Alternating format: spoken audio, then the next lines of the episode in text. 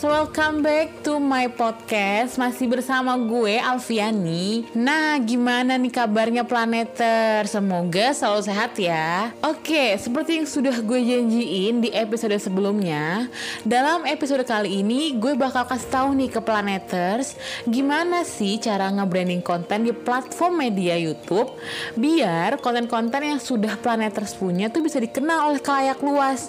Dan tentunya konten tersebut dapat memiliki nilai edukasi bagi para penontonnya.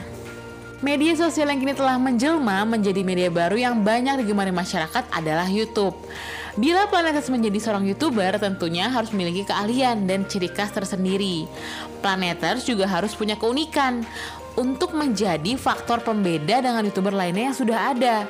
Keahlian yang Planetus miliki dapat membantu membangun personal branding yang menarik dalam platform YouTube itu sendiri. Nah, kunci utama yang sangat penting nih Planeters dalam menunjang kesuksesan karir seorang YouTuber yaitu dengan membangun personal branding. Strategi pertama untuk membangun personal branding di YouTube adalah Planeters perlu membuat konten yang terkait dengan bidang yang Planeters kuasai untuk memperlihatkan spesialisasi apa yang Planeters miliki terhadap khalayak luas. Nah, masih sama Kak Kristo nih yang memang sudah berpengalaman kurang lebih satu tahun di dunia per YouTubean. Walaupun masih terhitung sebentar, tetapi Kak Kristo sudah bisa mengumpulkan pundi-pundi uang dari hasil kerja kerasnya. Dan juga Planeters, ia sering di diundang ke beberapa kampus loh untuk menjadi seorang pembicara seperti di Universitas Solo, Universitas Indraprasta dan juga masih banyak universitas lainnya yang mengundang Kak Kristo. Sehingga itu membawa Kak Kristo juga diundang ke media komersil dan juga TV seperti di Trans TV, Net TV, Kompas TV dan masih banyak lagi lainnya. Dengan skill yang ia miliki, Kak Kristo juga berhasil membeli saham dalam jumlah yang cukup besar di usianya masih muda. Siapa sih planeters di usia muda yang tidak ingin berinvestasi? Nah langsung aja gak sih? Langsung buka YouTube, cari tahu kalian mau bikin apa, skill apa yang kalian punya. Kalian langsung bikin konten YouTube yang mengedukasi buat kalayak luas seperti Kak Kristo. Dan juga nih Planeters, Kak Kristo berhasil membuat konten bersponsor dengan hasil konsepnya sendiri. Sehingga impiannya menjadi seorang filmmaker bisa tercapai secara perlahan. Oke Planeter, siapa sih yang gak mau sukses seperti Kak Kristo? Berkat ketekunannya, akhirnya semua impiannya tercapai. Langsung aja nih kita tanya perjalanan Kak Kristo sehingga bisa memotivasi Planeter semua untuk mencari income tambahan melalui media sosial khususnya di YouTube.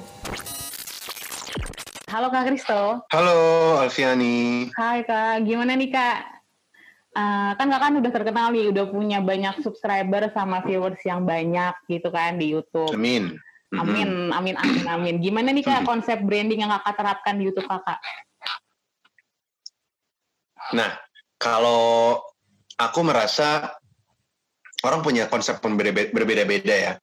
Kalau aku pribadi bukan tipe orang yang tematik. Jadi ada orang yang cara nge-branding YouTube-nya adalah tematik. Jadi kayak misalnya PewDiePie temanya adalah game gitu dan dia thumbnailnya juga dibikin tematik jadi sehingga apa ya warnanya gitu-gitunya kayak game banget gitu. nah kalau aku bukan tipe yang seperti itu aku lebih menganggap YouTube ini sebagai fun aja jadi uh, sebagai pelampiasan karya aja yang semoga banyak yang nonton gitu. jadi tapi kalau untuk uh, konsep brandingnya gitu kalau di YouTube aku lebih ke ini sih tahu platform mana yang lebih rame Nah, karena aku tahu Instagramku lebih ramai dari YouTube, jadinya cara brandingku adalah apa yang aku upload di YouTube, teasernya aku taruh di Instagram.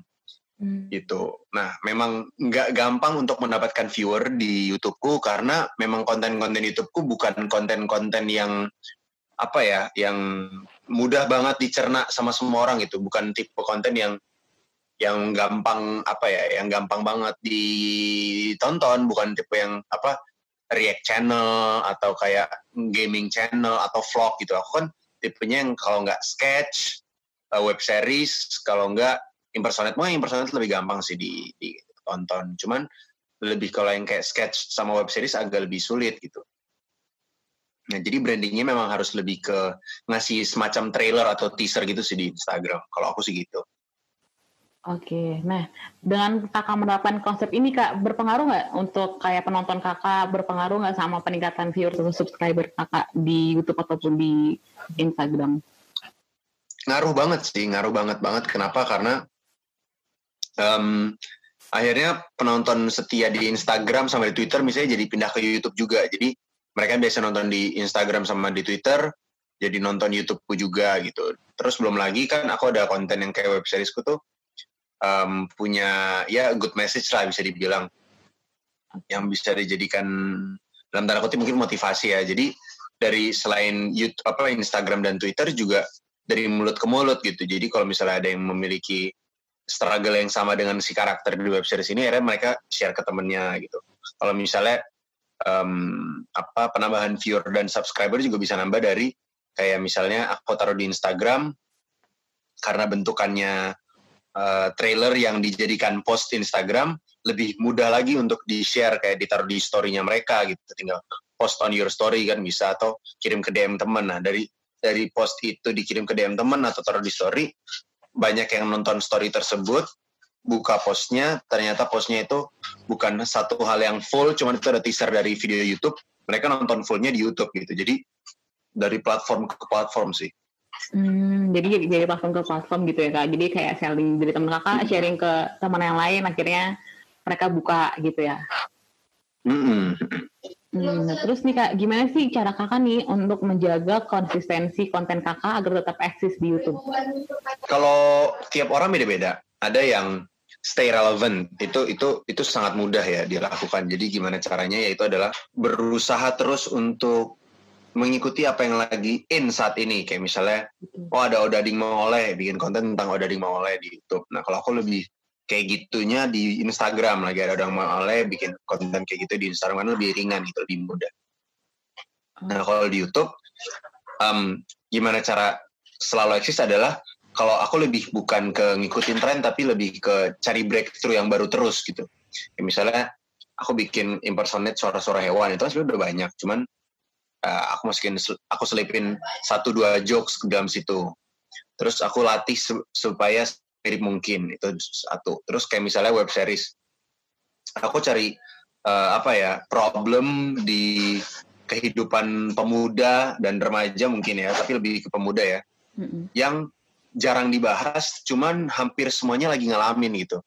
Yang biar banyak yang relate. Nah dari situ sih untuk bikin dalam tanda kutip eksis ya karena makin banyak yang relate sama video yang kamu upload akan semakin banyak yang nge-share karena pengen kayak eh, ini gue banget tahu lu eh, lu gini juga gak sih terus kirim ke temennya gitu-gitu Iya kayak yang video kakak tuh viral di Jokowi itu yang ngasih kayak yang kakak niruin Jokowi akhirnya viral tuh jadi banyak yang dijadiin konten prank. Hmm, iya iya itu di TikTok waktu itu uploadnya. Oh itu kakak itu upload di TikTok juga ya. Berarti kakak sempat, iya. Yeah. kakak juga ngupload berbagai konten kakak di TikTok juga.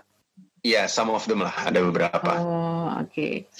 Terus nih Kak, ada nggak sih pesan atau motivasi untuk para YouTuber pemula nih yang mau terjun di dunia YouTube, biar dia tuh nge-brandingnya tuh bisa tetap konsisten gitu Kak, mempertahankan konsepnya. Kan yang Kakak tadi bilang um, buat temen beda gitu kan, mm -hmm. tapi uh, mm. dari sudut pandang Kakak sih, kayak gimana kira-kira? Um, buat teman-teman yang pengen menjadi content creator, dan mau mulai tapi masih mungkin masih ragu-ragu gitu-gitu ya. Uh, pesanku ini aja sih, jangan merasa takut dulu dengan tantangan ke depan. Jangan merasa, aduh ini banyak saingan gitu. Kayak dulu aku juga saat bikin konten di YouTube, awal-awal juga ada rasa itu gitu. Cuman kita nggak pernah tahu kalau nanti mungkin ada satu momen di mana uh, ide dari YouTube kita tuh goal. Kita nggak pernah tahu kita saat bikin video itu bisa viral atau tidak itu algoritma. Jadi buat teman-teman memang pasti tidak akan mudah. Pasti ada ada rasa kayak kok nggak rame ya gitu yang nggak apa-apa dijalanin aja dulu. Uh, gue yakin banget kalau yang penting lu ngelakuinnya dengan fun ya dengan fun dan lu jadikan ini hobi dan lu melakukannya juga karena bukan karena terbeban aduh gue harus bikin nih karena ya teman-teman gue eksis gue belum itu bukan seperti itu tapi karena lu pengen ngelakuin karena lu pengen ya bukan hobi bukan gitu mencari ketenaran gitu ya. bukan mencari ketenaran itu uh, pasti akan membuahkan hasil kapannya berapa lamanya ya memang Proses. tidak ada yang tahu hanya Tuhan yang tahu cuman kalau lu ber eh kalau lu bisa konsisten pasti ada hasil.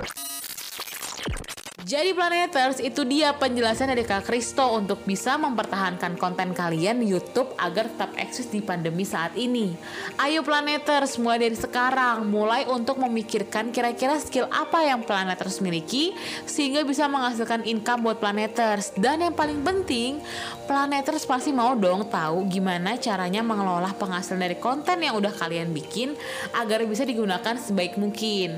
So, jangan lewatin episode gue selanjutnya tentang bagaimana cara Kak Kristo untuk mengelola pendapatan dari konten yang udah dia miliki sehingga itu bisa menjadi acuan juga buat planeters. Oke, pantengin terus podcast gue ya. Sampai jumpa di episode gue selanjutnya. Bye bye.